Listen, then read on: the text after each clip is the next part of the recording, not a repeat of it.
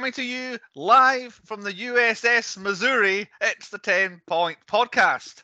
My name is Bruce. Now, since your asses are on the line, sailors, I authorize you right now to do whatever you can to aid in the delivery of the podcast this week. Because if I can't goddamn control you, I might as well support you. Correct? Let's get a picture of Ellen Elena. What's she called? Elena Eleniak, whatever it's called. That'll get the raters in. Yes. With The me this week, segue. my sailors on my ship on the whatever sea it was they're meant to be on, never established that. You're a sorry looking sailor. It's Chris. Welcome to the revolution. Revolution, because it keeps on revolving. It's not a mm-hmm. movement. And second, this guy's a pain in the ass. It's Andy. It's true. It's not much in the way. I thought there'd be more insults flown around in this, thrown around. No, it's Yeah. just proper tactical insurgent, no dicking around really. They're all professionals. that's Yeah, they get to the point. Yes. We are the 10 Point Podcast. Hey. Uh, you'll find us at 10pointpodcast.com. I always try and change the order if I say these things so something getting bored by saying the same things every week. You can find us on OnlyFans. Can we? Have we got Oh. OnlyFans? It's finally set up, is it? Finally convinced Chris? Uh, Only only hands. Only hands. Only hands. Uh, yes. Google 10 Point and Podcast. You will find us in many shapes and sizes on the internet, whether it be OnlyFans or otherwise. YouTube, you can watch Oh, the, uh, once again another fake Chinese page. Another, another, what, we got, another imposter. yes. No, no, no, like it's, it's our stuff, but it's all in Chinese. Ah, right. Okay. Yeah. Well, Because remember, remember there was like one video randomly went onto like a Chinese thing. That's yeah, right. with like one of the top Google searches, just random fake Chinese website. It's not me setting it up. Some China guy just loves it. must be some Chinese guy. try to expand us into into the, the east.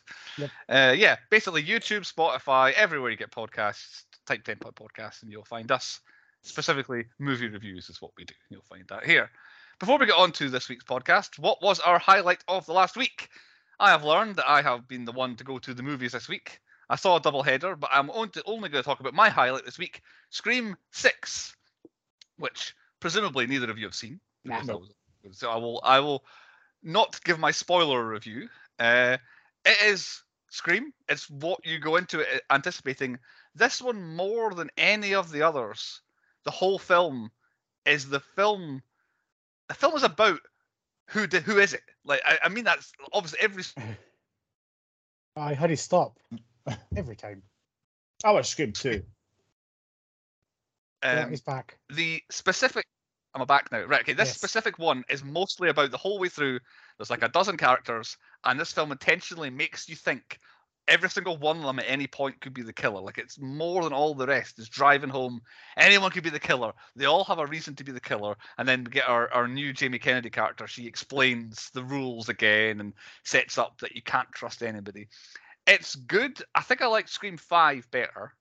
Um, they have got a serious problem coming that Jenna Ortega is going to be a superstar, and she's not the main character in Scream. So at some point, she's going to have to be like the, the main character one way or another.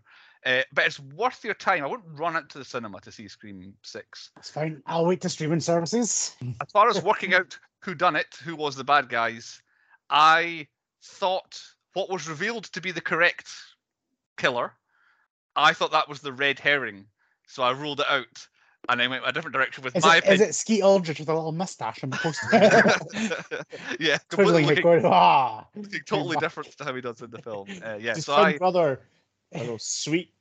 Sweet Aldrich or sweet Ulrich. Yeah, he's the good. He's the good twin, not the evil twin. Uh, yeah, I, uh, I, I th- I thought the red herring was too much of a red herring, so I ruled it out, and it was the actual answer, kind of. In the end, I didn't get it spe- especially right, but yeah, it's it's okay. It's Scream, and there will probably be another one because this one's done quite well. And put this way, they didn't kill everybody, so like there will be another one. Uh, who else? Who else was a highlight Right, of the last? I feel like me and Chris will double team this one. So I do every have a different one, but I'll let you Alright. carry on. Right, I'll take this one then. I'm g- I'm going to also go say quick thumbs up for Last of Us finished. I'm Okay. alright with it, pretty good. However, I'm the entire season behind on it, right, but no, I'll get pretty pretty good. Liked it. Yeah, I'll get another one definitely. Yeah. So we have talked every single season about Mando and how brilliant it is. we love Mando. Mhm. Oh my fucking god, that last episode was a pile of gobshite. Best over five minutes. Oh, like, I was like, Chris randomly sent me a message and went, that was a pile of shit. And I was like, what are you talking about? He's like, oh, have you not watched Mando yet? I was like, no, I'm about to put it on. And I'm literally watching it like the five minutes, like, Yeah. fuck it, this is what's he talking about? And then literally went, well, that was 40 minutes, and probably one of the longest fucking episodes as well of just is, it's the all. longest. It is by two minutes longer than one from like season two or something like that. It's the I- longest episode. I genuinely thought after that opening, I was like, "Oh, this is gonna be an absolute Yeah. banger." And then as soon as it, the change happened, I was like, "Oh, out comes the phone." like like I Looked normally every like, 10 I, I was like like, watching. I was like, oh my god, Coruscant! Yes, they finally we're in Coruscant. Oh my god, they made that into a boring mega city of I didn't give a shit. Normally, I like, oh look at this visual, look at this. Oh look, it's a sand planet. I'm I'm hooked. yeah. This had Coruscant, and I was like, I don't give a fuck about these two characters at all. Don't bring in new numbers that I don't give a shit about as well. Give me the other stormtroopers and other people. I don't want to fucking know about you guys. And then we get to the end, it's like, all right, Mando's back. And it ends. I was like, for fuck's sake. It's yeah. uh, it was a shit sandwich of an episode, is Yes. what it was. Yeah, As in, very much so. very good at the beginning, and I very much like at the end where spoiler alert for episode three of Mando. Bo-Katan, Bo-Katan accidentally joins the the Watch yep. or whatever they're called. I'm all for Yeah. that, but what a fucking pile of shit But in yeah, the to have to have like, I've not watched it. I've watched episode one, and it, this is how it felt to me. To have an episode of Andor break out in the middle of a Mandalorian episode Aye. really caught me off guard, and I wasn't like, Yeah, very, yeah, very, I would say you're very much right. That is an Andor. Like Andor has its ups and downs, but yeah, some episodes are very much like that. It's just like you don't give a fuck. And also, continuing with spoiler alert, I absolutely knew that that woman was not to be trusted by old the Oh yeah, Like the whole time, I'm like, no, no, no, no, she's got some Uh, ulterior motive here. No, she's no, still no. she's still working for old uh, what do you call him, uh, Giancarlo Esposito. Yeah, uh, Moff Gideon. Moff. That's it. Yeah, but yeah, Maybe. like, Maybe we don't know actually. I, I, I couldn't actually tell which way she was actually leaning, but for her at the very end to go. Also, mind flayer. Isn't that something in Stranger Things? yeah, that is Yes. the big bad. Yeah. She's ramping up the machine at the end. It's like, oh, well, you're definitely a villain by like torturing the poor guy. But I wasn't sure if she was like, is she trying to find out that he's still bad, or is she trying to turn I'll tell you what that episode did do to me. The New Republic are fucking stupid, aren't they? Yeah. Like, oh, we're going to file a fax. We're going to use all your old stormtroopers and Imperials, and you're just going to destroy all your old secrets, and we're going to catalog certain bits. It's like, that's not the New Republic. That's not what fucking Luke fought for in Han. Jesus hell, that's bullshit. It's uh, it's still politicians, isn't it? Regardless of who is in charge. Oh, and like, I wanted, to, like, I wanted to just like, you know, the bit where the guy just comes out from doing his interview and he's got them two like posh cunts. yeah, yeah. Oh, I just wanted to punch the screen at them. It's like they annoyed me instantaneously. They, they just instantly were like, "You are the biggest bell end award, right? Used to." yeah. Oh, I was going to join the Imperials, but I don't know. Oh, I was like, bang, yeah, cool. I did.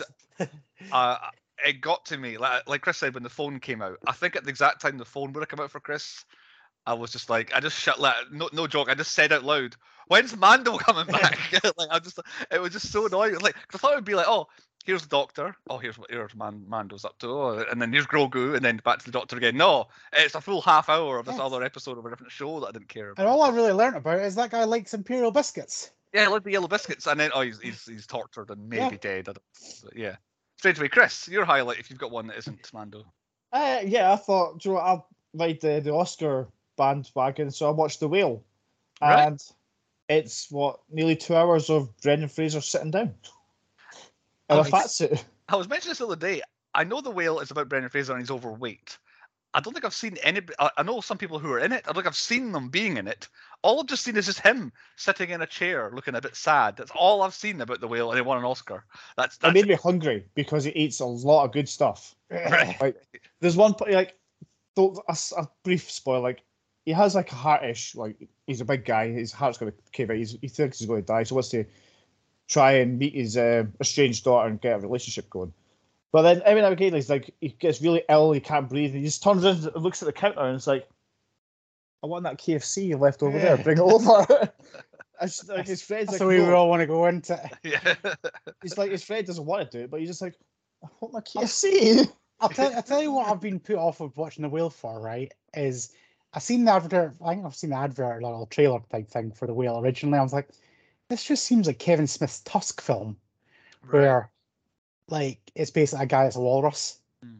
And I was just like, so this guy's just a whale then, but obviously he's not an actual whale. Whereas in Tusk, Actually he's, whale. and Tusky's an actual walrus type thing. But yeah, that's what generally that's what put me off. I was just like, yeah, it's just gonna be exactly the same as Tusk, and Tusk's not a great movie. I'm It's sure I'll be on this podcast at some stage. Like, Well, I was exactly. like, as soon as you know what's going to happen, like the first five minutes, you care what's going to happen, you're just like super depressed. And the opening scene of him whacking off the gay porn just kind Well, spoiler alert. Yeah. Give it away. Where'd that come Literally.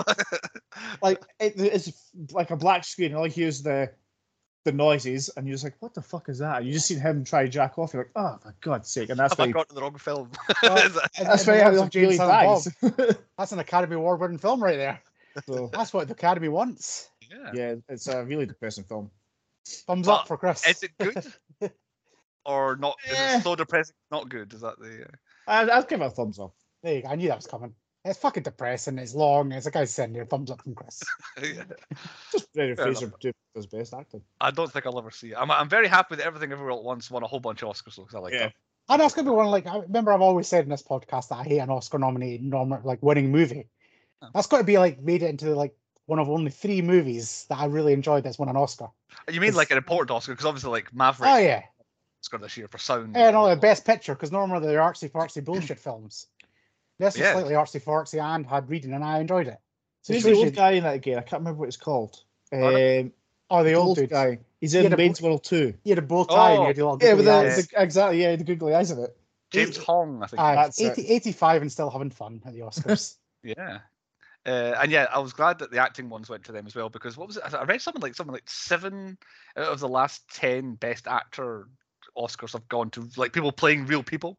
yeah. So I'm glad it was like as an actual character. Well, did you, did you see Angela Bassett's reaction when uh, what did Jamie Lee Curtis won Best Supporting? No, I didn't Mm. see. No. So Angela, everybody like Angela She Bassett, she is she is winning for Black like Black Panther as a Panther. best acting, blah blah blah. And literally, when they just like announce it, you can see that she is like she's the only one ready to stand up.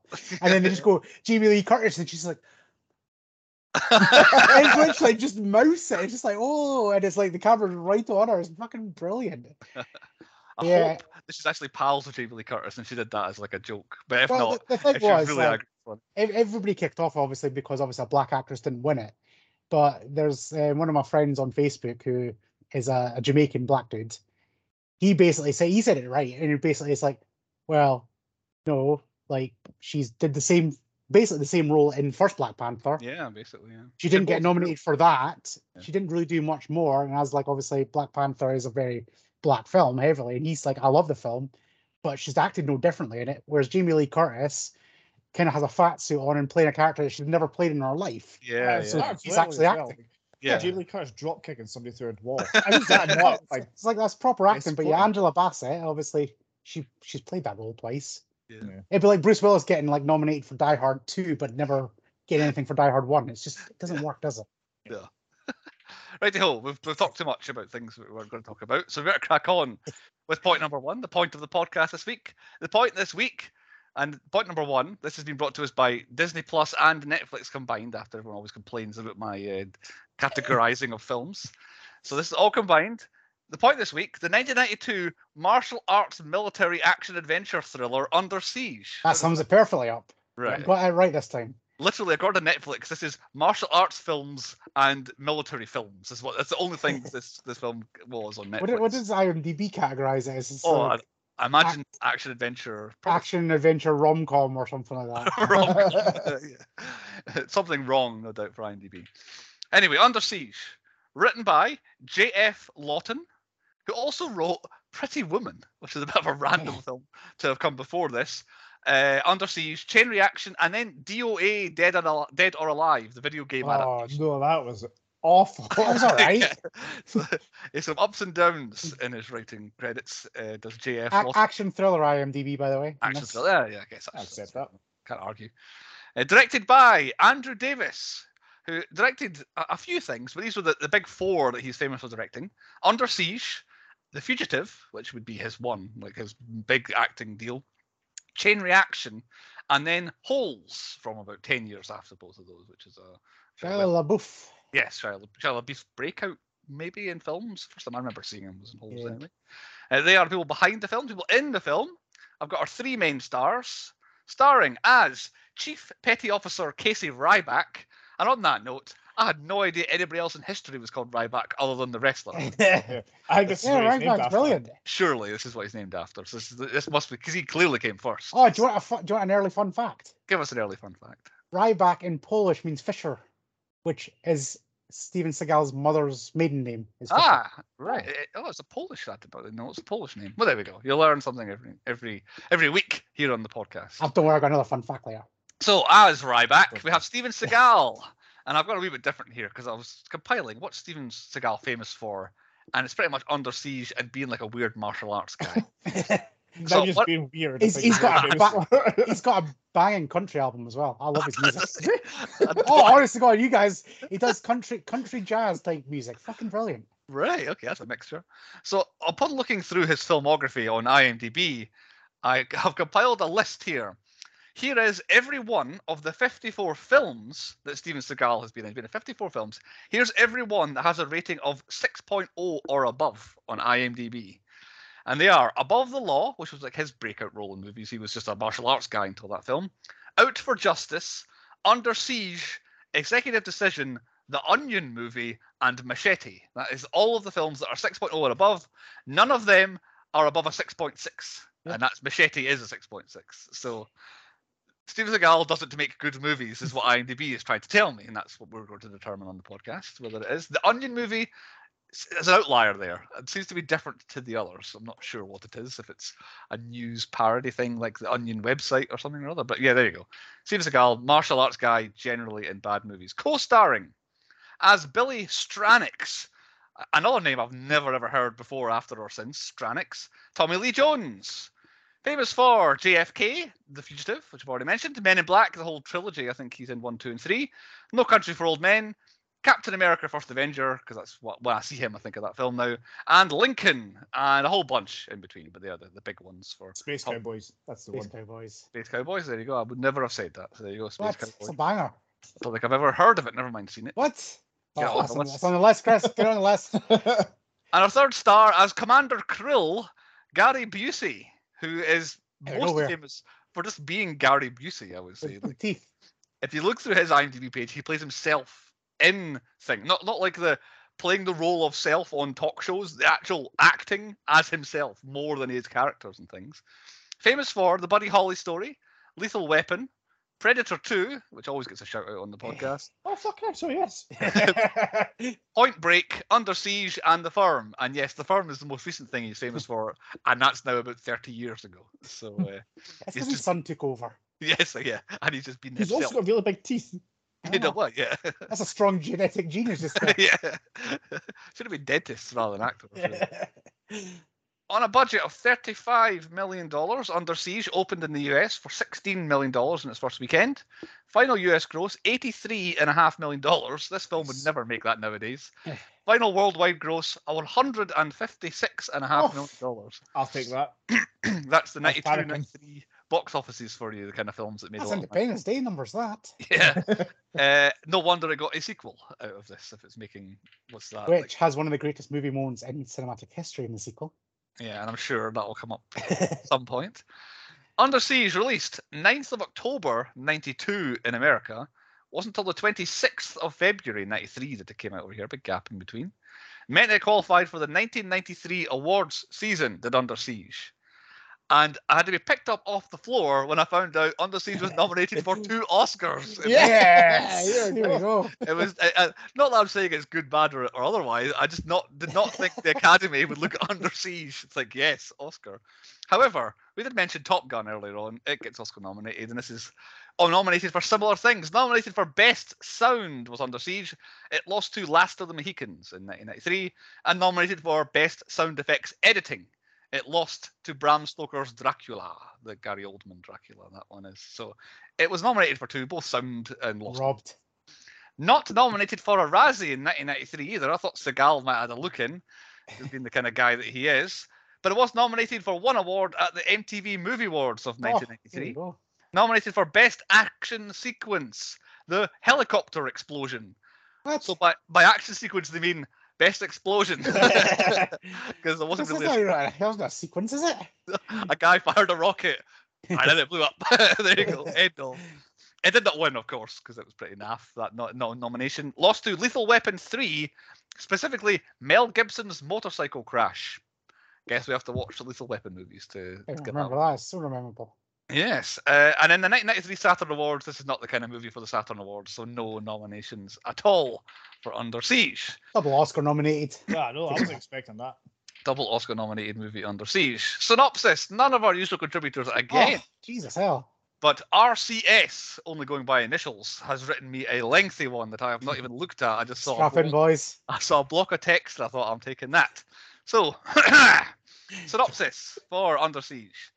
The battleship Missouri is about to be decommissioned, spelt wrong. Casey Ryback is Captain Adams' personal cook. Is, was it called Captain? uh, Captain Ah, right. It's got Aye. like, someone called Adam, like Captain All right. Adam apostrophe S. He is Captain Adams' personal cook, and Ryback is always butting heads with the ship's XO commander Krill, but the captain always intercedes. One day, after the president visits the Missouri, which is also the captain's birthday, the captain learns that a helicopter has been cleared to land on the ship by Commander Krill, which he was not informed of. When questioned, Krill tells the captain that it's a surprise for his birthday. Then the captain allows it. detailed. God, really detailed for that. Later, after another one of their scuffles, Krill has Ryback locked in a freezer. During the party, the rock band reveals themselves to be mercenaries led by William Stranix, spelt wrong, a CIA operative who is in league with Krill to unload all of the ship's nuclear warheads. They lock up all of the crew and make preparations to remove the warheads. This guy's writing a novel. He's literally writing a new book on this film. Yes. And Krill remembers Stryb- Str- Stryback, Ryback. Stranix sends two of his men to take care of Ryback. Only thing is that Ryback took care of them. Upon discovering their bodies, Stranix deduces that Oh. Ryback is more than a cook. He then sends Krill to check on him, and Krill discovers that Ryback's a Navy SEAL, all caps, who got busted down to a cook after an incident in Panama. And Ryback, conti- he always starts sentences with the word and. And Ryback continues to create trouble for them, so Stranix tries to hunt him down. Along the way, Ryback meets Jordan, a former playmate who was supposed to entertain at the party, but was also 20 minutes the film. I know. That's the end, though. Uh, meeting Alright, good. Can, can I can I just do a better one? I'm gonna go to IMDb Yeah, go right now and go Die Hard on a boat. Ah, I've read my synopsis for later on. Die Hard on a boat. Yes, Die Hard on a boat. Uh, with heavy influences from Top Gun, as in it Yeah. looks a lot like Top Gun, and it's like everyone, it kind of goes, everyone knows what Top Gun and what being in the Navy is like now. So here's the boat stuff with a bit of plane. Yep. Um, there you go. That's basically what the film is about. I, I, I think he's banned. We need Claudio back. And mean, what's Nick. we need Nick, back. yeah. Yeah, there were the two. Who picked Under Siege? It was Chris. Why did you pick Under Siege, Chris? Why are you taking a big It's swig? of Mannequin. Because it's a film that I've haven't seen for ages, and I always remember me and Andy talking about it. This one and the second one as well. But Second one. Absolute bagger. So you're doing unfinished business. You're on the record, and your unfinished business here is you want to do Under Siege two. Is that correct? Carry, yeah. right. I was I was going to do a police academy and do um, just a random Right. To start sequel, with. like, yeah. yeah. It's also it's been on my list for ages, but I've always been hampered by themes. So my themes basically I've got no theme this time. I'm just doing films that I have. You told us to you wanted to finish some business, but you're also starting some business as well. Yeah. Unfinished and starting old business. Old. Old business. Business. He's starting business. yeah. Uh, had we seen it before? I had not seen this before. What I is wrong out with you? watch it. No, a I think I'd seen bits and pieces. Like you turn a it on. poor childhood. Here's Steven Seagal killing some people. Oh, I've had enough of that. I'll go watch something It else. turns out I had never seen the start of this. And a classic Chris trope. Yeah. I'd Oh. never seen why Ryback Ryback was thrown in the fridge. He's always been in that room from the beginning. Yeah, beginning. 'cause- I always Starts off in a from fridge. um, him being guarded and him just walking about with this thing. And I was like, why is he in there? I always miss the start of this film. It's definitely a. It starts at like I don't know eight twenty on a channel, and your thing finishes at half past eight, so you come into it Yeah. ten minutes. Pretty much. Uh, which channel would that be that it would start on at twenty past eight? I would say ITV. ITV. I I, guess well, see twenty that, past eight. It's more like twenty past ten or I mean- whenever the news would finish. Probably. Yeah, I mean, I remember this being like one probably one of my first vivid action films that I remember as a kid because my mom and dad used to watch like everything, and I remember Die Hard being on, but as I say, bits and pieces. Whereas this, I think, was the very first film that my dad had recorded, wouldn't had to fast forward through the adverts on the old videotapes right. Yeah. yeah. on like ITV or whatever. So I, I vividly remember this film being one, one of my first action films. Action films that you. Because My dad would say if he likes his um, martial arts films and Yeah, stuff like my that. mum was the same. loves, She like uh, Van Damme and Seagal because it's all like my mum was the same. Martial art fans. Uh, okay, which version did we watch? I opted for Netflix on this. Oh, one. see, I went for I went for Disney Plus. Good. Okay. Uh, I think they're the same version, the exact same running time. Uh, I don't know if this is as edited at all, Andy. You might be in the best position to tell us because you Now there was titties. right. Violence. Did people get like Yeah. chopped with the, Yeah. the saw and Yeah. stabbed in the neck and the head? That's That all, was all on Disney Plus. Cool. Because the UK VHS and DVD versions initially were censored for the violence. The I was going to say because I don't remember the meat the meat scene being like Mm. as violent, so definitely not seen that version before. Yeah, but it seems like the one hour forty two is is blanket everywhere now on all the streaming services, and I imagine most recent DVDs. On to point two on the podcast, the high points. What we thought the best bits and things were. Chris, why don't you start us off? well, since I've never seen it, I'm going to say him getting thrown in the meat locker was a high point. like, I'd always be like, why? Like, why? Like, Krill was being a dick. He deserved to get punched, and I'll always say like him throwing a, him glue gun. This is a low point. Is the ugliest thing I've ever seen in my life. Is that because it's also Gary Busey? Is that... Yeah, it's just when he Yeah. goes. it's horrible. Up at one of my, I I had actually the previous visit to the kitchen where he sends like the underling, who the guy who's in everything, the ginger guy. Oh Uh, yeah, I've um, never seen Benny him Moore shower. before. Yeah, uh, I liked that scene as well, but the Krill one's better because he fully sets him up as like, I am the villain because one, he spits in the food, two, he drops the other f bomb, and then three, just illegally lock, locks up Ryback for no reason. Like, okay, you are the bad guy, and I'm like, but Tommy Lee Jones is in this film somehow. How is oh, Yeah. okay? But I think you're the bad guy. So it was I really love that um, when Ryback's like punching everybody, he's like, Do you know what? I could take the whole lot of his out. I'm just going to stop here. I'll be, I'll, I'll be the good guy. You just I did, do I did you like do." that scene. Yeah, yeah, I'm done. I'm fine. Cool. But yeah, he's just fucking wiped out five of them. Yeah. See, my, my actual first high points actually before that, kind of like what you were talking about Top Gun opening sequence, Hmm. where it's like, you know, Top Gun starts, you see the fighter jets flying And this is like, sets up, here's a fucking massive ship. That is not CGI'd. Mhm. And it looks fucking brilliant. It's like, all right, I'm in, like that, they've got a real fucking ship here. And at no stage did I think that was on a set. It's like, Yeah, no, this this is a real set. It's a real boat. When I was coming to nominate things for, I looked at best set and I thought, is it even a set or have they just filmed this on a boat? Like, Yeah, I- filmed on a boat. yeah. So I was like, Uh, it was like a proper U. It wasn't called the Missouri because that was actually getting decommissioned at the time. It was another one. Different. Okay. Um, but it, it wasn't actually ever at sea. It was always docked. right. I See, yeah. So they actually that was when they when you see it on the sea. That was one like footage. They had one shot where it was coming into port. So Before, yeah, it's, they started filming. yeah, straight away a set up and I'm like, yep, this is a ship. I'm on a ship. I believe I'm on a ship. At no stage did I did not think I was on a ship. it does feel very. I don't know if it's quite claustrophobic, but it has its moments where it's Yeah. like that. Uh, another high point. I can take my early one. Well, Krill's um, cut myself shaving always reminds me of the time the Karzy came to school, like a Yeah. full grown beard, and then left halfway during the day to go and shave his beard, and then came back with a massive massive chunk out of his part. cheek. Like, because we make fun of him, fucking hell, Karzy, go have a shave, and he came back with a massive chunk out the side of his shave, uh, his face. Saying, It was. I Yeah. would say like Carter was definitely one of the first people in our class to hit puberty and just out of nowhere, just kind of like stubble like this. And it just went, and then we were all kind of like, all baby faced, all winding him up for some reason. It's like, oh, you, you, you, you You hairy had puberty motherfucker. before us, yeah. And you then big yeah, he just went at, went at lunchtime. He just came back with the biggest fucking slice of his face ever. So yeah, I know what Chris is saying about that. That's, I can't watch that. but I'm saying, oh yeah, just cut myself shaving. I was like, that's Karzy. Cars. like, that's our weekly joke for audience of four people. know what you're talking about. uh, I've I've completely lost of where this happens in the film. Uh, but when Billy, uh, i.e. Tommy Lee Jones, has his first phone call to the what I would call the war room, Oh, uh, yeah. where all the generals are sitting, and he's sitting like with his microphone, just chatting to them. Uh, Tommy Lee Jones just ramped up to hundred out of hundred. He's he's going full bore of I'm gonna have some fun making this daft movie. So uh, that whole scene and just his sheer charisma, I, I really enjoyed actually the the cast of characters around the table in the in the war room as well. The the different admirals and they're panicking because it's their agent, so they need to go on the phone to somebody, and then they're worried that Honolulu's going to get blown up. So they're I really like the, the atmosphere around this room. They're all we're all hundreds of thousands of miles away wherever the hell they Okay, are. We can I- can't get involved. kind of to expand on your point on Tommy Lee Jones and that stuff, I like like that's probably one of the first films I'd probably like. I, I don't know many like films. They don't. I always say that this has been replicated and there's been a better version.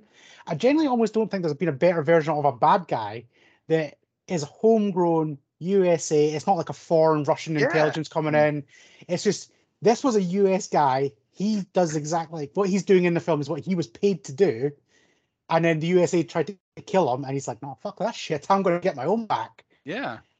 It's, I love it's just a simple it's- I don't revenge think plot. You try to kill me, you failed. And Yeah, I fuck you up. I know there's been a couple of films that done it, but this is just I just think this done it perfectly. It's like I don't I cannot think of a film better where a guy just suddenly takes against the USA or his own country and goes, "Fuck yes." There can't be too many films after this that have a, basically an all-white team of terrorists. Like, Yeah. uh, like just the way the way Hollywood went at the end of last century and then uh, into this century, that they wouldn't they wouldn't cast a whole team of white guys being terrorists anymore. It depends, depends when Die Hard with a Vengeance came out. That might be the last one, but um, but yeah, seeing these like you say, they were at least foreign, weren't they? But yeah, Yeah. an, an American team of terrorists. That's, they wouldn't do that anymore. Yeah. But I also just like the idea of thinking, hey, US, you know, we all, we all we don't got the classified files, but we all know they're doing shit like that. Yeah. And what happens if one of your own guys turn on you? And it's like, well, Tommy Lee Jones is what happens. That's what happens. They'll take a, uh, a, a, a don't, don't try and and- take him out. Yeah. What I love and, and that, well. that was actually the other high point. That little tiny twist where like they're around the table and then it's like, what was the last job we sent him on? It's like, oh, to get a Korean submarine. yeah. What happened to the submarine? And then suddenly all years, bing, and it's like, The guy- oh. He, he sunk it. Are you sure? Yeah, we're absolutely positive. We are positive he sunk it. it it's fucking brilliant. It's just like, oh, nice. That submarine came into play almost instantly. And I, ju- I also just like the random guy that Tommy Lee Jones is to hire, like he's not in a captain's uniform, he's just in his Yeah. jeans and t-shirt. A French guy. I think he was French. Yeah. It's just like he's pissed off with France. It's like I used to do submarines. Yeah, you can come. Do you have to wear the uniform? Jeans and t-shirts, fine, mate. Yeah. Do you have about fifty guys that also know how to operate a submarine? Where did he get all these guys from? Making his connections, I guess, when he was being the FBI's best Yeah. killer. It, it does put uh, Tom Hanks in Catch Me If You Can't to shame, really, when you think about it. What Tommy Lee Jones was up to. Uh, but so my one of my small high points is I very much enjoyed uh, Ryback's grenade booby traps everywhere. Because anytime he went into somewhere, booby trap the door with a grenade, or booby trap this helicopter with a grenade. I I quite enjoyed him blowing it It- up. it's gonna Kind co- of it's gonna- that. Yeah, it's going to come just up in like the, the, the sequel, but I like I just love these MacGyverness of stuff. Yeah. And it makes me like like looking around my house going, oh, I can make a bomb out of that. How would, how would Ryback make a bomb out of uh, a candle and a thingammy? Yeah. Yeah. But I was, I was going to touch the last one, like Strannix. He's not an idiot. When like Ryback's running away, he goes, "Don't touch that door. He's gonna fuck you up," which he does. He blows you Yeah, up. when he when he screams over the balcony, he's like, "Don't do Yeah. oh, fuck." Yeah. it's nice it's to have a bad guy who's actually clever, who knows what he's doing. I think so, in some ways his plan was too clever. Like I, at times uh, I, I struggled to follow what the actual, like they landed on the boat and then I wasn't sure what they were doing for most of it. I don't fuck up on low points, so I don't want to harbour it too much. But yeah, he had a very very deep plan. Also, I very much like we see Tommy Lee Jones. Obviously, we don't know who he is.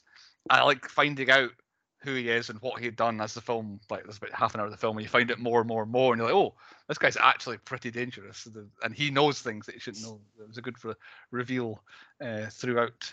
Uh, I've really only got one more actual high point, so you guys hit off some more. I've got one that you guys are definitely going to say is a low point. But I love, right, and there's a reason for this. Right, there's a lot of gunfights in this film. Now I love how shit they actually are. So I w- I wouldn't say. And what I mean by that is not that they're shit. There's like there's there's gunfire, but everybody looks like they can't use a gun.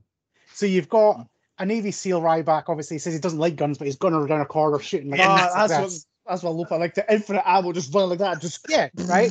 So I'm, I'm okay with that, but like he looks terrified of the gun, and same with the bad guys. They're shooting. These are meant to be Marines, but they're all scared. However, I actually flipped that on its head, is because if I was in that situation, now I've fired guns. It's fucking terrifying. yeah, So I don't care how many times you shot a gun. You don't stand there and just like don't flinch. Whereas every single one of these bad guys and even the good guys all flinch like fuck when they're firing the guns. But then when it comes and it makes the high point even better, which is anytime he uses martial arts, and especially with that fight with Tommy Lee Jones with the knife, you just see his whole. It's like that is just like right. So he's shit with guns, but he is fucking amazing with hand martial arts stuff. knife, yeah. And I just think it just elevates it how shit the gunfire is to when suddenly right guns are off, knives are out, knife fights. So the thing is with the gun with the gunfights, I hate the op- I hate the converse, which is I hate when people shoot shoot shoot shoot shoot shoot Yeah. shoot shoot shoot shoot shoot shoot. It's like you're meant to be like a trained FBI agent. You're meant to be a trained killer, trained soldier. Why can't you hit anyone like stormtrooper, that sort of stuff? Yeah. So this one, pretty much every bullet anyone ever fires yeah. kills the person. It's like, oh, they, they're efficient killers. I might Yeah. be scared of the guns, but they because can point like it. uh, uh, well ultimately yeah got- even her yeah, like, she's like you know she's meant to be a blonde bimbo suddenly she becomes like action queen halfway through this film like well I'm sure we'll get onto that Mm-hmm. but like point and shoot that person's dead like it's as simple as that Yeah. and she very much proves that for like guns are deadly uh, any more high points from you, Chris? Uh, yeah, Voodoo Child gameplay. yeah uh, uh, it's used at the point where like they're at their absolute worst, like they're blow, blown up planes at the sky and they're, they're doing other thing. And I'm sitting there and it starts doing the pew pew pew pew, and I'm ball- going, fuck, I'm celebrating the bad guys here. I'm Yeah. like, okay. Th- Like uh, to make another wrestling connection, they feel like a New World Order at that point. Yes. And then the New World Order used that theme music for a while, and I'm like, yeah, I can see there's a connection there. Bad guys that you just, yeah, they're the coolest and they're winning. it's like it suits it, and it plays for the right amount of time in the right context as well. It's a good use. I had the Power by Snap. The did it. yeah Yeah. That was my nominee until uh, Voodoo Child came on. I was like, oh, no, I'm changing that to this. Yeah, me too. Uh, my actual last high point is Strannix asking the important questions of why didn't they hire Ryback yes to be Yeah. part of their group? Yeah. How did he slip through? yeah.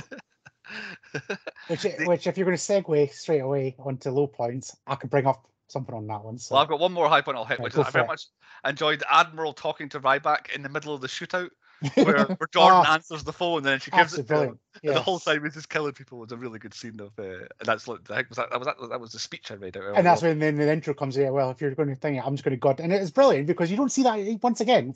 Mm. I've never seen a film where it's like, right, the, he's doing good, but you guys are all trying to stop and wait for support. It's like, fucking hell, we're just going to use you. The Marines are on their way anyway, but you're you're pretty good. Just carry on what you're doing. Go ahead.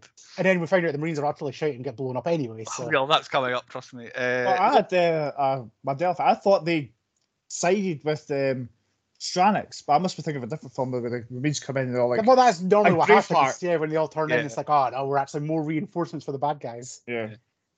Okay, point three is the low points. Andy was jump, chomping Yeah. at the bit to go to it, so carry on, Andy. So what Chris said with the whole like Strannix thing and that, what did you say, Chris? Use your words again. Which one? Your high point. Your last one. Uh, him teaming up with um. Oh, why didn't they hire Ryback? Yeah, right. So why didn't you hire Ryback? That one that actually annoys me because at one stage it's like, oh yeah, the cook Casey Ryback. They they say it, and then Strannix is like, oh, so he's just a cook then? Yeah, yeah, yeah. And then it's like Casey, like he actually said the cook Casey Ryback, and then suddenly when they're down the final show, it's like, why didn't you hire this guy? And then it's like, oh yeah, I know you. Yeah, I know you too, Yeah. Casey Ryback. It's like, hey there. and it literally it's right before the fight behind Bruce Yeah. that Strannix 100% knows who he is. It's like, did you just forget his name, but you, remembered his face? Ah, big tall guy. Yeah. yeah, I forgot. Yeah, you're Casey Ryback. I'm the Panama, and, oh, now you're a cook. Why didn't I put that entire connection together? Casey Ryback. Yeah. Yeah. I was thinking of Joe Ryback. Yeah, but, every single time it annoys me this film because when I watch, it, I was like, oh yeah, I remember this end bit where he just, yeah, it's like you're an idiot. You know him. It's almost Uh, like he's just like, oh fuck him, he is a cook. Fuck him. I, I- I've mixed my my uh, whole picking in the middle of all my low points, so I will pick up on all the things like Andy has spotted that I very much picked up on as we went through it. Uh, so we'll start with Chris's start of the film, which is Steven Seagal is in a freezer, basically. It is the least cold, cold room I've ever seen in my life. Seagal is is almost sweating. He's at the point just before sweating in this room, which is meant to be a freezer. And it's like they don't even pretend that it's cold in there. There's no breath. There's no even anything frozen in the background. It's just it's cold in here. Well, Well, like- no, knowing Steven Seagal and being near him when he's been at an event, I pretty much reckon he went into the director going, "Are you fuck making this cold? like this will be warm. I, will cook the meat rather than cool me. That's what we're doing here." But then the same scene later on, there's a big, big fucking massive air duct that he can hide up in. yeah, yeah. Why didn't he just get? Surely that air duct's connected to an outside because it's so big. It's not like a sealed box. The entire time he was mocking the old, like the newbie outside, he just could have been climbing in that and, and Bruce Willising it outside. We all know air vents are huge, clean things that you can get out of. especially if you're six foot five or whatever Steven Seagal is. yeah. Uh, I've got one more early high point and I'll hit and I'll throw it out. Low point. Low point. Why does Krill dress up as a woman? I don't know, Uh, and it really does creep me out. Like, So I came up with the premise that maybe he wants to distract from his involvement. Oh, There's no way I can be involved because remember, I was dressed as a woman a minute ago, so I'm not involved with the bad guys. but it makes him look like he's absolutely mental. Which then the next scene is the do you think any psychological evaluation scene is like you definitely do, but I don't know why you dressed up like a woman. I mean, it does add to the fact that this man is a nutter. yeah. Well, like like what you said, kind of in the high point. He's like you're setting him up for a nutter. Like one, he's like thinking you think Tommy Lee Jones is the bad guy, but this guy's quite clearly the bad guy. And then you give him a name like Krill on top. It's like, well, Krill's never been good in any No. film ever. That's always a bad guy name. Yeah. but yeah, I, I, I could not find a reason why he wanted to be the centre of attention at the party. That he's just about to take over the boat. Just go be, go kill the captain and get on Yeah. with it. It. I don't understand how none of them got court-martialed. I, I obviously they're on the boat, but like everybody broke protocol. Like, like nobody's like the helicopter. You have to speak to the captain. He's Yeah, not going to allow it. I, I think they kind of allowed that because it was the last, it was getting decommissioned. It was the last day or whatever. Everybody's going retirement. I think that's what you do. You just have a bit of fun on a nuclear boat, don't you? I, I, Yeah. I, thought- I thought the boat was still going. I thought they were just getting rid of the warheads, weren't they? I, I, I can't. I, maybe I missed that point of the story, but uh, I, I don't want to argue too strongly. And my actual low point is how did an entire boat of Navy troops get taken over by 15 or 30 mercenaries? Yeah, I think it was at thirty. he gave a number. The entire boat could just bum rush them and Yeah, the film. especially at the party. It's like, oh yeah, okay. There's, I don't know how the what all thirty of them were not in that room, being the band. Nope. So okay, they had a bunch of guns, and then what? Everybody at the party was just like ah, ran away from the half dozen band members. nobody likes guns in that boat. I absolutely knew Tommy Lee Jones because I hadn't seen it before. I knew Tommy Jones was going to shoot the highest ranking officer in the room. Like I was like, don't nobody own up to it because he's just going to kill you. Uh, I, I- just at the same time I was thinking, but why aren't all these soldiers just going to kill him? But he's definitely going to do it. So uh, it was. I Well, kind of going back onto the bad guys thing. Why, like Tommy Lee Jones, pretty much had a pretty good flawless plan. seemingly. Why? Yeah. Why? Why does the ultimate part of his plan fall down when he hired a playboy, a playmate, cover girl, or whatever, and she genuinely had like all the way through the film. I always remember, like even watching it again, I was like, she's part of the team. Why didn't you just hire like her to be part Hmm. of the team, and then literally we just stop right back straight away? But she generally seems to have no like knowledge, and she, like all the way through the film, and then even get to the end, it's like, no, she was just a bimbo all the way through. Why did you hire her? Speaking of our high points, obviously for uh, Erika Eleniak, whatever you call her, uh, she's a high point. But there's actually no. Why did they have to have a Playboy playmate on the helicopter? Yeah, that's what I mean. Because Like, like, did we get oh yeah, Miss July ni- 89's coming, but then just oh she's not Yeah. she's, she's not here. Who would Yeah, have she- actually noticed? yeah, and I'm basically saying like she was ill because obviously she was ill, Ah, and, yeah. then, and then took too like took too many sleeping tabs. Like, I, like I, she is generally a high point because I think like her being a bimbo then come into a badass straight away. There's questions about that, but I would say ultimately her badass stuff is like good. But she took too many sleeping tablets, then managed to climb into the cake. And then, And then- asleep. I then think she clicked the- first. Yeah, Yeah. well, you know what I mean. But then she fell asleep, and then it was only when the music came out did she instantly start dancing. Did the music wake her up, or was she just waiting for her cue for Well, I thought- an excessively long time? I thought kicking the cake was what startled her, and then she starts the music when she dances. Right. Okay. 'cause he tells her stop, stop the music. So, Right. but yeah, you're right. Why is she like, oh my god, oh yeah, I'm meant to be dancing. like, surely the party's still waiting for me here. Like if never ha- if nothing happened, she's still was sitting there like three days later going, Yeah. When are you going to play this Yeah. music? When I mean, are I've, you I've, I've never like experienced jumping out a cake myself, or being around when somebody's jumped out a cake like that. But I'm always sure there's a, some kind of like the cake gets wheeled in. There's a big countdown. There's a lot of ruckus, Yeah, yeah. and then you jump out. But yeah, she just generally like, "Fuck, I've missed my cue. I'm gonna start dancing now." uh, I'm still very early with another one of my high points I want to hit on. Low points. Full points, thank you. Glad you're keeping track of these things here. It's hard to get lost. So the guys who are relieving the, the young rookie who's guarding Ryback are like ninjas. They sneak up to him without him noticing. They're very precise and efficient when they question where "Where- going. where's Ryback? Oh, he's over there. Okay, well, they will kill him instantly. Okay, that's him at the question. Then, right, we know he's in here. And they open the door and just go, "Rat-a-ta-ta-ta-ta, rat-a-ta-ta, rat-a-ta-ta-ta-ta," and just, just blindly shoot everywhere and anywhere in this fridge that obviously he's, he's hiding an event at this point. What happened? like, what changed about these two Do you know killers? They all need their money back for their silencers because not one of those silence weapons was actually quiet. Yep. It had the opposite effect.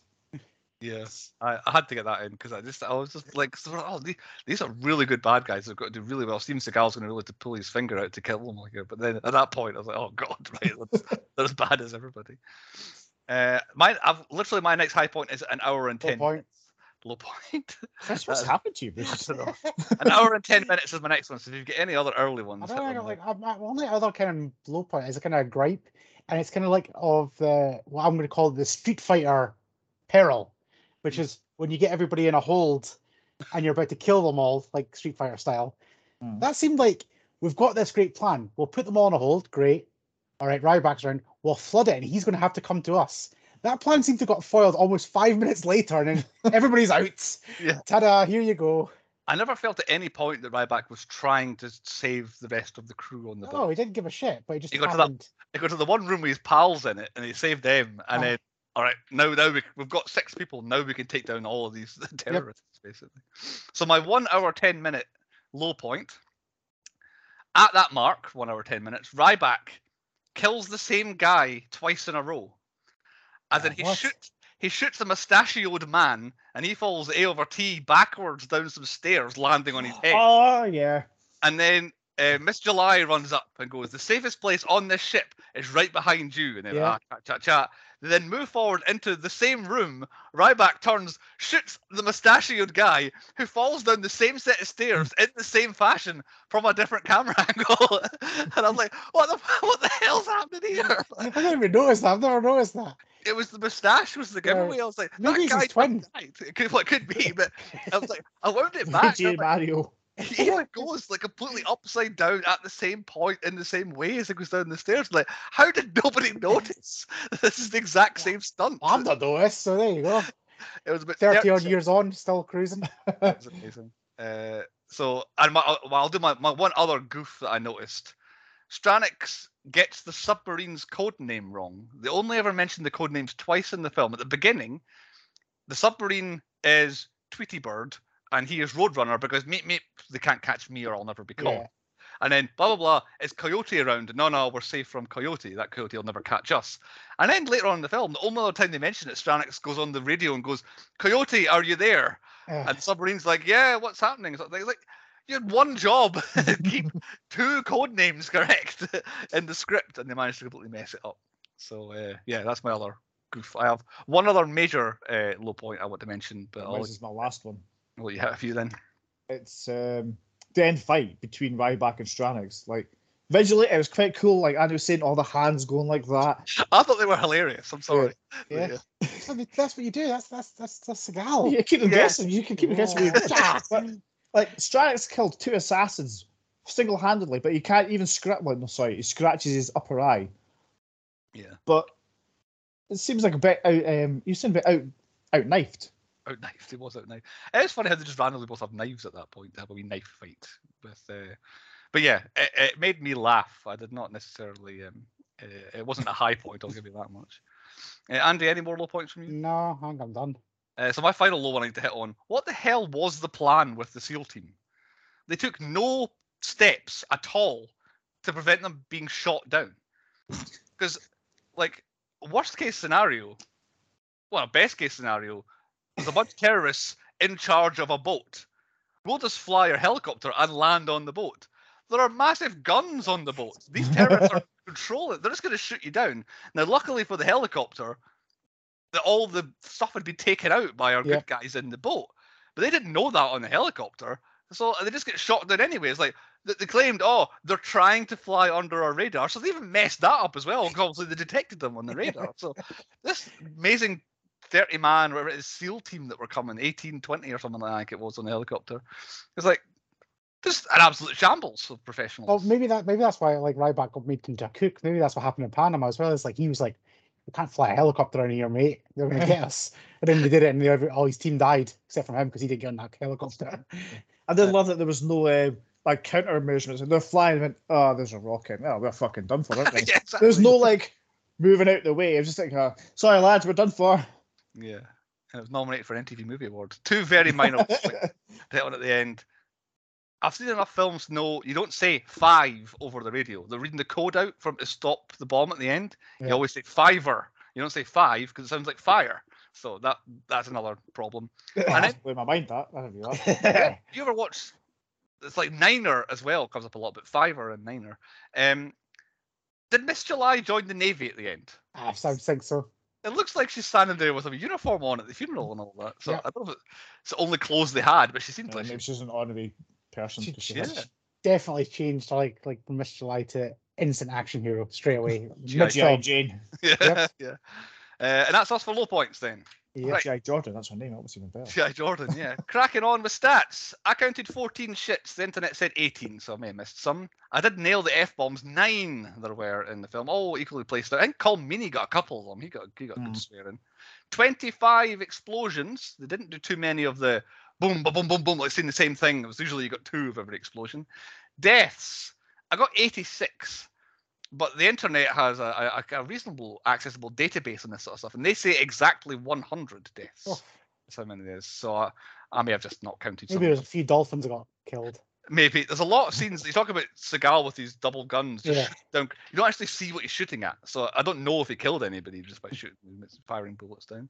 Our usual quotas are very tough because the whole film's at sea, so there's no cows, goats, or dead animals unless they were some of the, the dead bodies Dolphins. And no paedophiles either, which we've managed to swear for the first time in forever. the Tackleberry trifecta, where you can try and be like Tom Cruise, and if you run, get the girl, and ride a motorcycle in the same film, it's the the trifecta. Ryback runs hilariously. He doesn't run a lot, but when he runs the helicopter, he's like kind of very small steps as he's running, and he very well until he gets the girl at the end, but no motorbikes on the boat. So to be fair, a boat's better than a motorbike. Maybe did he drive the boat? I don't know if he necessarily drove the boat at Ah, okay, got Did- point. But then, of course, you ride a motorcycle and they rode the boat, maybe. I don't know. Uh, either way, a couple of extra bonus stats. This film is set, if I'm to be trusted, on when the Pearl Harbor attack happened. 50 years after it, it was the 50th anniversary. So this is set on the 7th of December 1991, is when the film is set. It was actually George Bush, wasn't it? Like, they must have Yes. somehow filmed a thing he was at and put it into the film, which I thought was quite nifty. That Mhm. it wasn't like a CGI or green screened or spliced in. It actually was him doing it. The microwave bomb was cooking for 16 minutes of the film. So I'm not sure what the science behind this thing was that it takes exactly 16 minutes for his concoction. Because a, a microwave, in my opinion, quite a powerful thing. I don't think I've ever had to cook anything in a microwave for what, even 10 minutes? Even if it's a frozen thing, it's rarely 10 minutes. Two jacket potatoes. That's going to taste. Okay, fair enough. fair enough. But 16 minutes for his concoction to blow up is quite a strange amount of time. And I thought I'll do one last one. How long was the film under siege? The- It's un, the film is called Under Siege. How long was it under siege? Well, the siege starts on the 21st minute, and the, I think the siege is over when they blow up the final missile, which was at one hour 36. So the siege was active for an hour and 15 minutes. So uh, most of the film. Yeah. Yeah, a good, good chunk of the film is actually under siege. And did they say the thing? Did they say under siege? No. No. They didn't. I don't- they may have sneakily snuck it in, but usually my ears prick up when they say the thing, so I didn't hear it. Chris, any stats from you? Uh, I've got a random stat. Um, video rental shops had to keep replacing their copies of this film because people kept wearing their out the copies out, reminded to see Jordan come out the cake. Goodness sake! Before the internet, of course. Back in Yeah. this So that's where the stat. There's nothing. I don't know what else to count. Like, uh, uh, Yeah. people hiding under things. That was one siege. I know. uh, unless you count the submarine, there might have been two. I don't know. Uh, Andy, do you have a random fact for us? Or Oh, another random fact is that this film actually delayed Die Hard 3 by almost two and a half years really? because originally the third Die Hard was going to be pretty much this story, ah, which, was to- which was going to be Die Hard on a boat. And once this film came out, they were like, "We have Die Hard 3 script written. Shit." So they had to go back into two more years before they like. Well, it'd be another year of rewriting the scripts before they filmed Die Hard with a Vengeance. Die Hard with then- Vengeance is my favorite, so I'm happy they did. What So yeah, the Yeah. Under Siege basically created Die Hard with a Vengeance. good. Well done, well done. That's another plus for this film. Who's the writer? J.F. Lawton. Well done for Yeah. stealing Die Hard on a boat. On to point five on the podcast, the 10 point podcast quiz. Hopefully, it's not boat horns. or I was going to say, that is the sound of a boat. Right, well, we're going old school. It's a simple quiz about Under Siege. okay, this is usually when Chris beats me even then because I can, I don't know if I've won a quiz this season, so I need to really try. So here we go. Right, so who wants to go first? Uh, I, Bruce went first last week, so is it me? Okay, Chris, we'll start off easy. What is the number, the the number, number on the side of the Navy vessel? 63. It is 63, correct. Oh god, I'm gonna lose. So much. I made a note of that scene that I was just. I It's just been more than that. once, so I made a point of remembering that. Right. I used to do that. I used to write down things like that. I'd stop doing it after a while. Bruce, how many stripes is on Krill's ranking? So on his, his shoulder, how many stripes does he have? Is it four? No, it will get thrown over to Chris. I was going to say three. It is three. That's what I was gonna say. I changed my mind. Yeah, That Admiral had, pure yeah, Admiral guess, I had would- four. Krill had three. Chris, how does Ryback hit? Ah, it hits like a girl. No, Bruce. Hiya! Oh, I know what I'm. I, I know what he's. I'm.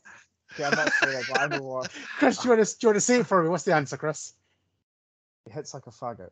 Yes, he does. Oh, right. Okay, you were fishing for that, were you? does. I was fishing and set up Chris either way, so that's fine. Uh, Bruce, what type of aircraft do the entertainment team arrive on? It's a helicopter. I want a specific. One with two rotors. what would you what would you call that? Chris? Is, uh, is that a Chinook? I don't It is know. a Chinook. yeah. Hey! Uh, Chris, what color bandana does Tommy Lee Jones's character wear? oh, God's sake. Oh shit. Uh, blue.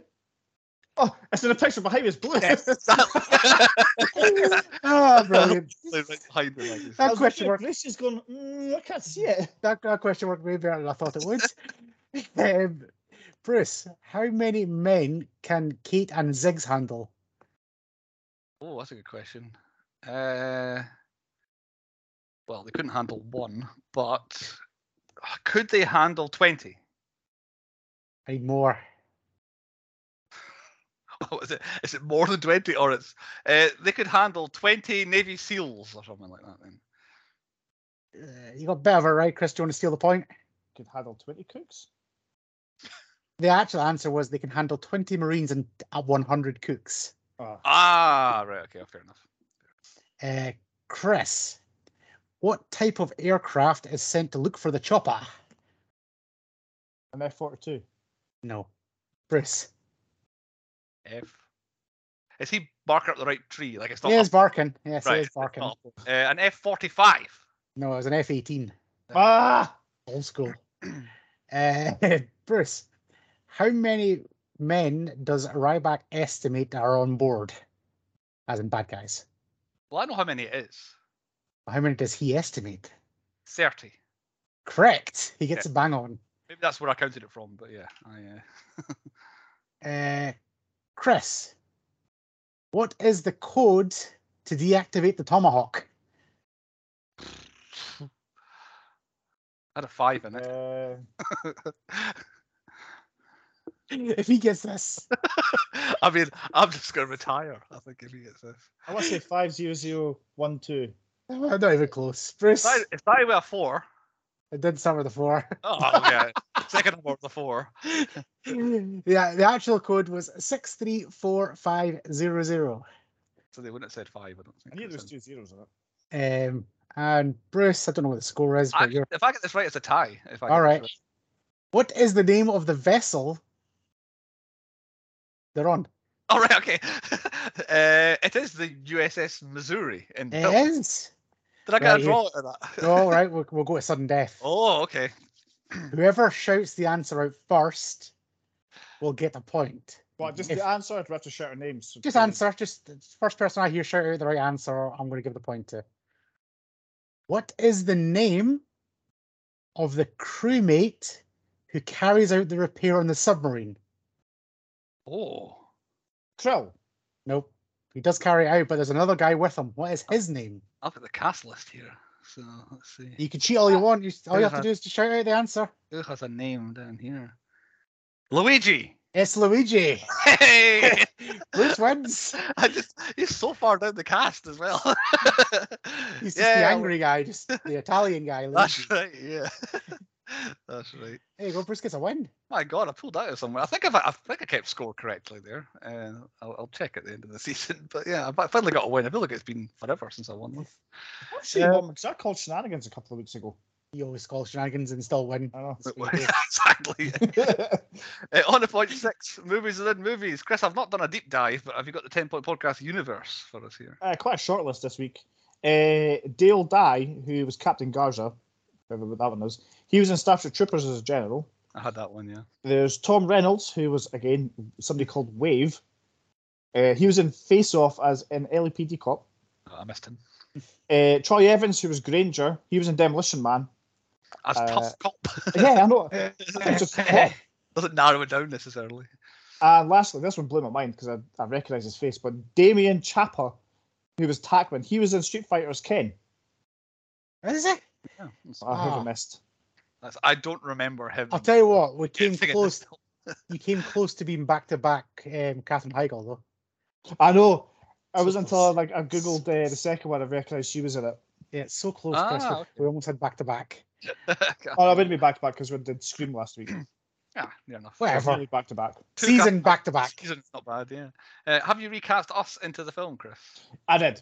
Um, if you're taking like Bruce is like the lyrical genius, then I'm putting you as uh, Strannix because he. That That, took, that took Strannix for me as well. I put Andy as the muscle of the group, so he was. Uh, I seen him as Dahmer, I did that as well. and I'm the wild card, so I'm Krill. Ah, I went I went Nash the rookie guard for you. Oh, I felt like we would kill you, I think, in this scenario. Yeah. But yes, fair enough. I, I meant to mention earlier on, the guy who's straight out of the Die Hard team, the blonde guy with the specs who does a Oh, lot yeah. of the technical stuff, he died in like the most anticlimactic way. He seemed like he was like certainly the five most important bad guys in the film. And it's just at some point, it's like, oh, the machine's not working. Okay, go defend us. He runs onto a balcony and then just gets shot, possibly not even by Steven Seagal. Yeah. And that's him. He's just done. Like, ah, oh, I like that guy. I wanted him to get a- either a good death or a bad death, if you know what I'm saying, like a, a bloody death. But yeah, he just yeah. you're dead. Oh, he was, I don't I don't even know what his character name is to find him or anything like that. But yeah, I was a bit disappointed with that. Uh, a few questions that the film's always raise. Could this film have come out in 1995? Chris, I'm sure Yeah. you've got an answer for me. Yeah, definitely. Because Because what's the when's the second one come out? I can't remember. 1995. so, so yes, it very much did come out in 95 as well. Uh, Dead Man Walking, Krill, absolute certainty. Like even before he dressed up like a woman, I was like, nah, you- you're the villain, you're dying. Because Steven Seagal wouldn't let The cop. I, I thought the guy guarding um, back, he was definitely going to die. I wasn't sure. I thought he might be. Come on, kind of geeky buddy who doesn't know what he's doing. You and I will save the day. I thought there'd be like a, trio of them two and Jordan would be like the three to save the day, but ah, he didn't. He didn't last. Got killed. Who's in the wrong movie? A couple of nominees, like really. Tommy Lee Jones kind of is in the, a different movie. Like you, you could have done this just with Krill taking over the ship, really. If Uh, he acted like that, he is. Well, back in that then, he would be the perfect for um, Mick Jagger biopic. right, okay, fair enough. Uh, but I've went with uh, Erika Eleniak because she's kind of not in this film for about half an hour, and then she just tags along, and her story arc is there's one thing I'm never going to do, and that's kill someone, and Yeah. at the end, I killed someone, and that's what her character does. And she was fine with it as well. Yeah, she's yeah, and joined the navy afterwards. So I think she's kind of in the wrong movie. Tommy Lee Jones was my my front runner for a while, but uh, yeah, I'd have to go with her. Movie tropes that are in this film we want to see die. You've both kind of touched on this one way or another so far, so I'll just lead off with mine.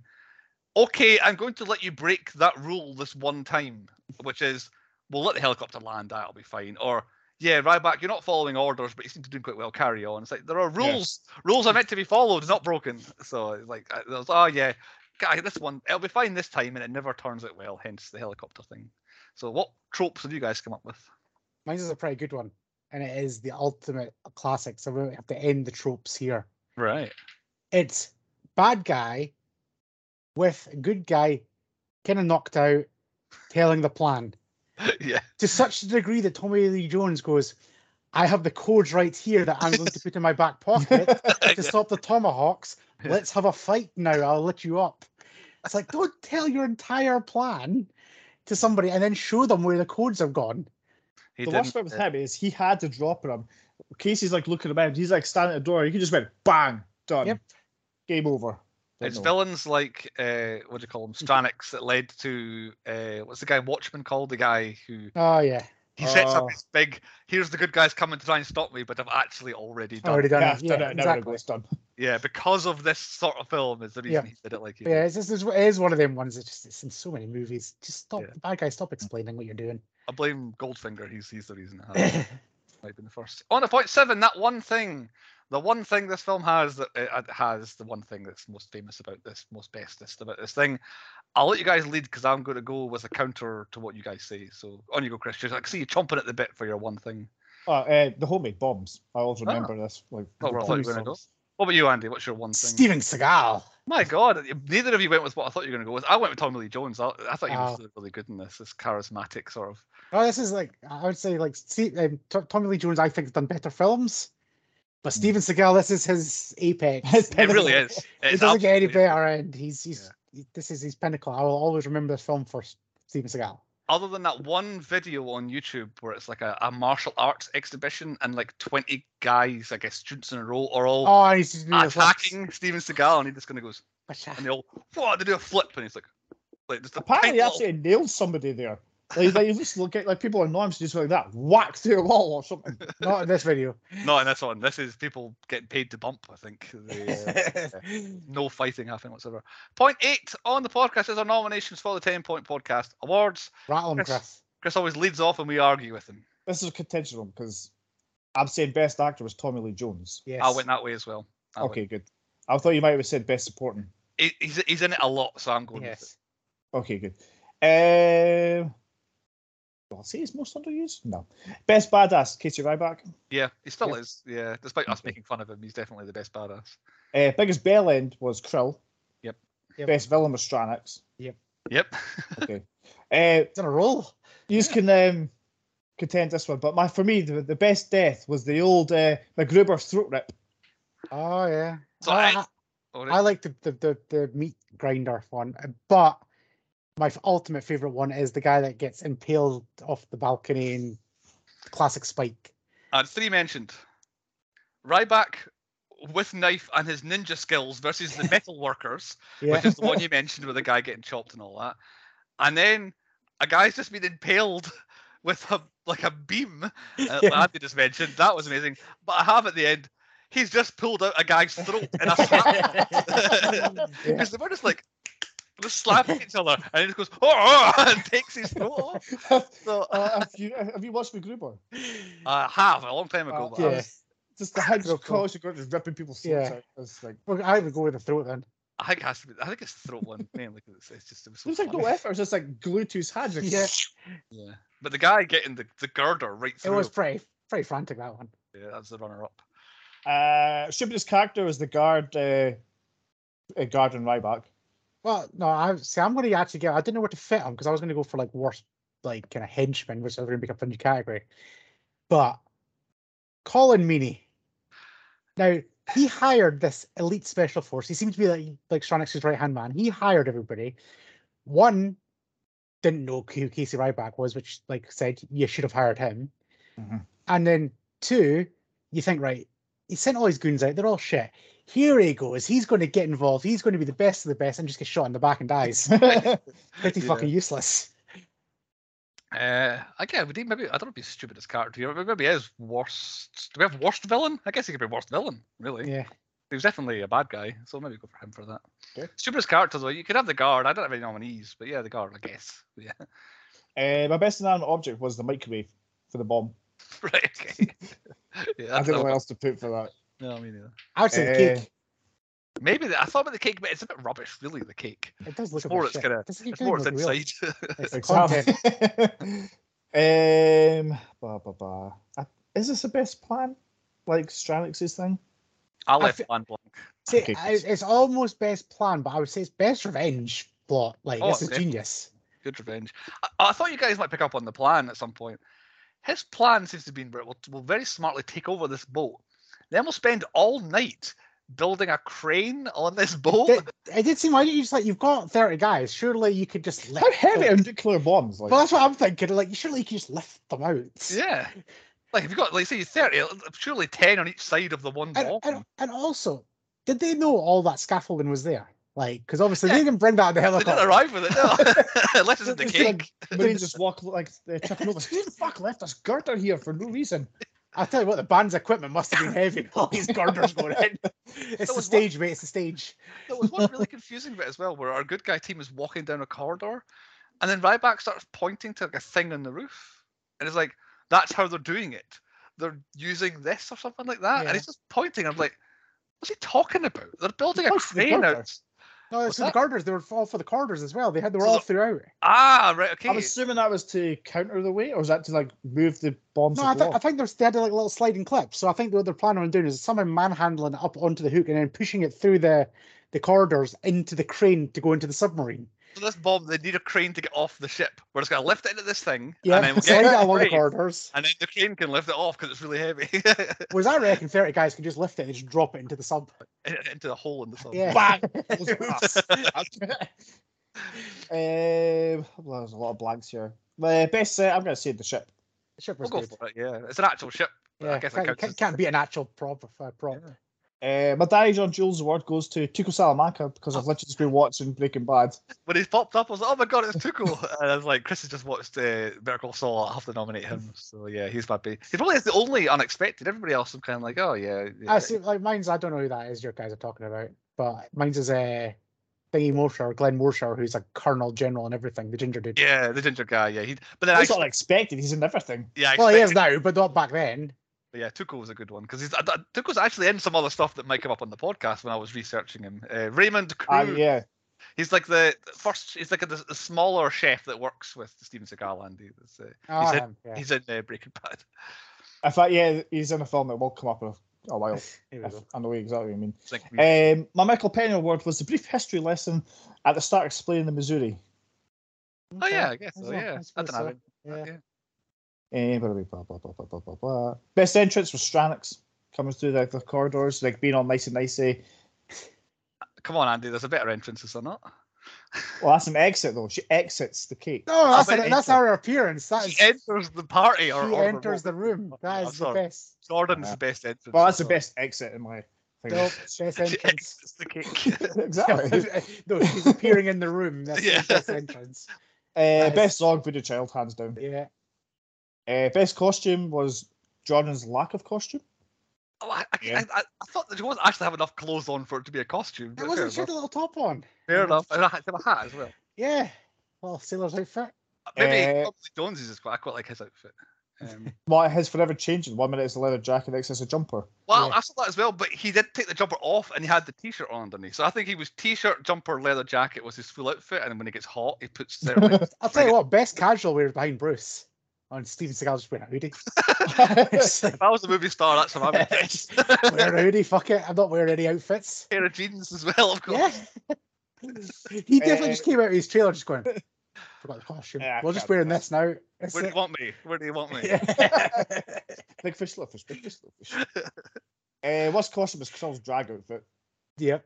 I'll Oh, give you yeah. that. I'll give you Had that. that, but yeah, definitely. That's just Um, nightmare well, add that, that for worst hair as well. It was pretty bad. Yeah, it He's was like- bad. I don't have to. Uh, best food, that beef that they're eating on the, the thingy was quite nice. Oh, the one we were just throwing at each other. Yeah. Yeah. Oh yeah, the one where Tommy Lee jo- is that the, what Tommy Lee Jones had, where he was like Yeah. trying to do a scene and just like eat it with his bare hands. uh, most pornographic, airfare line extra. Yeah. Right. I forgot we had that. I don't think I had Oh, I'll tell you what, worst hair is probably Seagal's because he didn't have his signature ponytail. I wasn't allowed it because the Marine, the Navy's only got like a four inch rule or something like that. Exactly. Ah, yeah. That's the only film where he didn't have his ponytail, apparently. right, Okay. Uh, most obvious name, of course, there's another Dammer. Yeah, Had to be. yeah.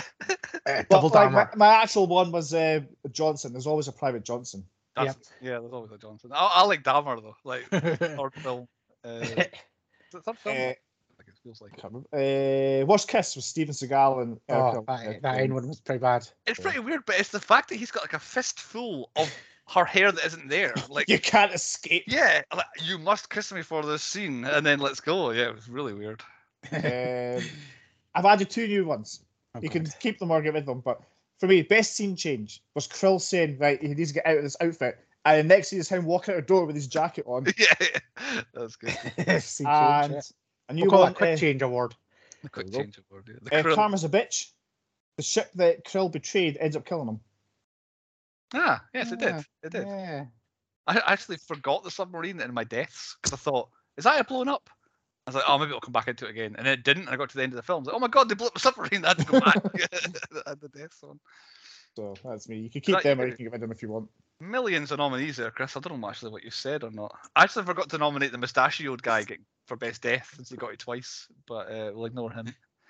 Uh, I've got a best product placement, Andy, but I'll come back to you for it. Um, Oh, good, because I don't. oh, oh, that's a, that's a good one here. Uh, best team. I've got Krill and Strannix and, and the gang. They're a really good team up until the point where obviously that one rogue guy is there Yeah. that they weren't accounting for. But uh, I think I don't have much else after that. Uh, it's- oh, Seagal for worst acting, surely. I don't know if you mentioned him, but No, Probably I, I mean, best actor he's done actually. Chantel said like I was like, no, this is Seagal's like apex once again acting, and even like he laughs in one scene. He is emotional, and and then he put, eh, then he puts on a, jo- a Jordan accent for no apparent reason. yeah, yeah, he's, he does. A I- I Georgia wasn't- accent, yeah. I think I he's like sure. dancing as well at one point. He had a wee dance, and then and then he just turned into Steven Seagal again and couldn't actually think of a shit. I didn't realize we had some Seagal fans. So. Uh, worst physics, the turrets that they blow up the submarine with. Because that's some, you can you can see the submarine and the turrets are like pointing away up into the sky. It's like why, why are they Why fucking they there? It's like, yeah, so there's no way unless it's like I don't know, like worms where you fire a heat-seeking rocket, it goes away past and it just yeah, comes back you have to fire it up to come back down. Yeah, but it's uh, yeah preposterous. Right, best product placement. You don't have one. Playboy magazine. Like Ah! it, right in front of the Ah. camera. It's Yeah. right there. And then Uh, they 'cause I was, I was like, I ca- I've not seen anything, but yeah, that's one. My my one was going to be just the navy. yeah, but, I was, but- I was sure it's going to be full propaganda, navy, navy, navy. But yeah, but no, Playboy wins hands down. Fair play. Yeah. Playboy. Uh, that's us for nominees then, I think. Don't have Yeah. any others. On to point nine, the moral of the story. What lesson are we supposed to learn from Under Siege? Andy, why don't you start us? Don't piss off a cook. Handle your food. Yes, ah, yeah, the waiting moral story. Uh, I've I've got I've gone for uh, what Tommy Lee Jones said in the film. His moral story: Saturday morning cartoons. are Ah, that's my one as well. yeah, yeah, yeah. Saturday morning cartoons are the best. Yeah. Despite the fact he got his like his names mixed up. Yep. So that yours then, Chris. Uh, wasn't it? Word for word. On at point ten, the rating. Where we rate the movie out of ten. Chris picked it, so Chris goes first. I'll go last because I've never seen it before. Uh, this is another one of my guilty pleasures so of mine. Like, uh, like Andy said before, it is literally just Die Hard but on a boat. Um, it's not a bad thing. Well, it's just we've seen it before, and a classic Andy line has been done better. But I can still watch this again. It's like I said, it's a guilty pleasure. I love this film. It's a seven for me. Seven from Chris. Andy, there's a puff of cheeks there. What's your rating? So you got Die Hard, which is on a skyscraper. You got then Die Hard, which is in an airport. The next logical step was Die Hard on a boat, so I feel like this film was needed. It's either that or a train, I guess. Yeah, which Under Siege Two. Oh, really? It's on a train. so so this this franchise, I, I think it's got legs. It's like I said, Chris. It's, it's a little guilty pleasure. It's one of the first films I remember being an action thing. Steven Seagal has never done a better film in his life. Tommy Lee Jones is amazing in it. I'm going with Chris. It's a seven. My God. oh, this is this is Out of ridiculous. nowhere, This is I, I, it's one of these films where I remember watching and it, like I've not seen it in ages, but I watched it. I was like, that is still good. It holds up. Uh, so my rating. This is a- one we of those. get brought down to earth. now. Yeah, Bang. here we go. I'm bringing the average down. It's not a seven for me. But this is one of those podcasts. We're doing the podcast. I've added an extra point on because Oh, here you go. I've enjoyed talking about it and I have fond memories of it. So I've actually gone up a point to where I've got to. What I came out of it, I'd written down a good movie made badly is what I've got of this. So we often talk about, oh, this is a, that's a really good idea for a film and they did it badly, or this is this film was horrific, but because of this, this and this, I quite like it. This film's the structure and what's going on and the reasons and the characters are all really good. I just like the, we've mentioned quite clearly three or four mistakes that have happened in this film that came through. I think Seagal's pretty bad, and there's probably 20 people in Hollywood in 1992 that'd be better to cast in this film. Uh, yeah, exactly. They might not be able to do their Nope. hands. Nobody Oh, can yeah. do it like Seagal. I was well, the best one was he's doing the, the phone. Just randomly goes like his hand is like stuck as like wood, just goes like that. Yeah. It's just like a. s- But the uh, so I've talked you you guys and myself have talked me up to a five. I'd had it as a four because I thought it was below average. But yeah, it was kind of fun. I, I would definitely turn this on in the future and watch a bit of it. But there are some chunks where not an awful lot is happening. It's not all go go go. And it's if it wasn't Tommy Lee Jones and there wasn't some of the hilarious bits, I might have turned it off again. But a five from me. It doesn't affect the score too much. I don't think. It'll Chris Best we've, of we've done this season. yeah, yeah. It's a six out of ten. A six out of ten, but with two sevens in it. So a reasonable score for Under Siege. I've got a theme unfinished business, so we've established that's not really the theme. It's now just Yeah. business as usual. Business. So Chris has done the mummy and Under Siege. So nineties act on the mummy returns, wasn't it? That wasn't actually. No, actually. that was too. That was too early. Yeah. Yeah, so uh, but yeah, those two films is what Chris has done. Uh, People need a comeback. Brendan Fraser, Seagal. Do we need a Seagal comeback? No, we don't. no. I tell you Uh, what. One Oh, thing you imagine take Under away Siege is three. go go on YouTube and listen to some some, some Seagal music. Yeah, it's country jazz. okay. Yes. Uh, I'll I'll now begin to buy some time for Andy to get the wheel ready because the wheel go. is next time. Our modern wheel of movies with some new stuff for us to watch, and a teaser for everyone who's listening and watching. I have seen one of the films on the wheel, and I will let you know if it comes up. Can, can you see the wheel? I can now. I can now see it. Oh, I can Right. zoom in on. New movies. New movies. Movies. Movies. Oh, yeah. That's that's me spelling like too fast.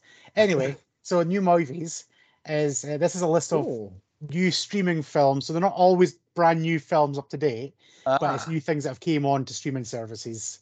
So it's a cross between Disney, Amazon, and uh, Paramount and stuff like that. So There's definitely some films I want to come up and some films that I don't think I want to come up. I We'll feel like this is going to stop on Cocaine Bear. I'm Right. calling it now.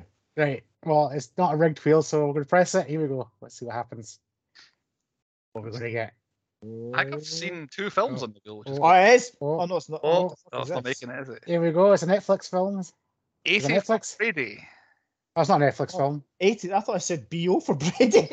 over Brady. There you 80 go. for Brady. Does anyone know what it is? Never heard of Uh, I feel like it's a bunch of old women uh, in love with Tom Brady. Is it about? It's actually Tom Brady, is it? I'm pretty sure it is. It's some NFL film. I think you are right. Here we go. Best friends get into the best kind of trouble. A quartet of elderly best friends decide to live life to the fullest by taking a wild trip to the Super Bowl 51 to see their hero, Tom Brady, play. Starring, oh, it's the cast of that TV show. It's Lily Tomlin, Jane Fonda, Rita Moreno, and Sally Field. It's, uh, Grace and Frankie. People. Yeah, Grace and Frankie. That's it. Yeah, it's, it's them. Eighty you for go. Brady. Is that This looks annoyed. A I random am, I'm film? furious. Of all the films we can have watched that thing, it comes out with this guff. Well, that's just the wheel. Like, I mean, I was one cocaine bear, and don't Yeah, I wrong, know. I'm going to go watch Cocaine Bear straight after this podcast. And I've already seen it, so I will review it next week on the podcast. So tune in next week for the Cocaine Bear reviews. Uh, and it was Netflix. Did you say What? it was Netflix? I Uh, can't know remember we're if 20 Netflix or Amazon. It's one of them. I'll have a, And I'll have a quick see Google this now. Uh, I'll find out what it is. I know it's in cinemas. You can also watch it in cinemas right now as well. See if we Prob- can get it. probably American stuff because don't know which could be Paramount. Who knows? Oh, okay, never mind. Anyway, 80 for Brady, a film I'd absolutely never heard of uh, next week. So, yeah, tune in in one week's time for Cocaine Bear, but mainly 80 for Brady on the 10 Point Podcast.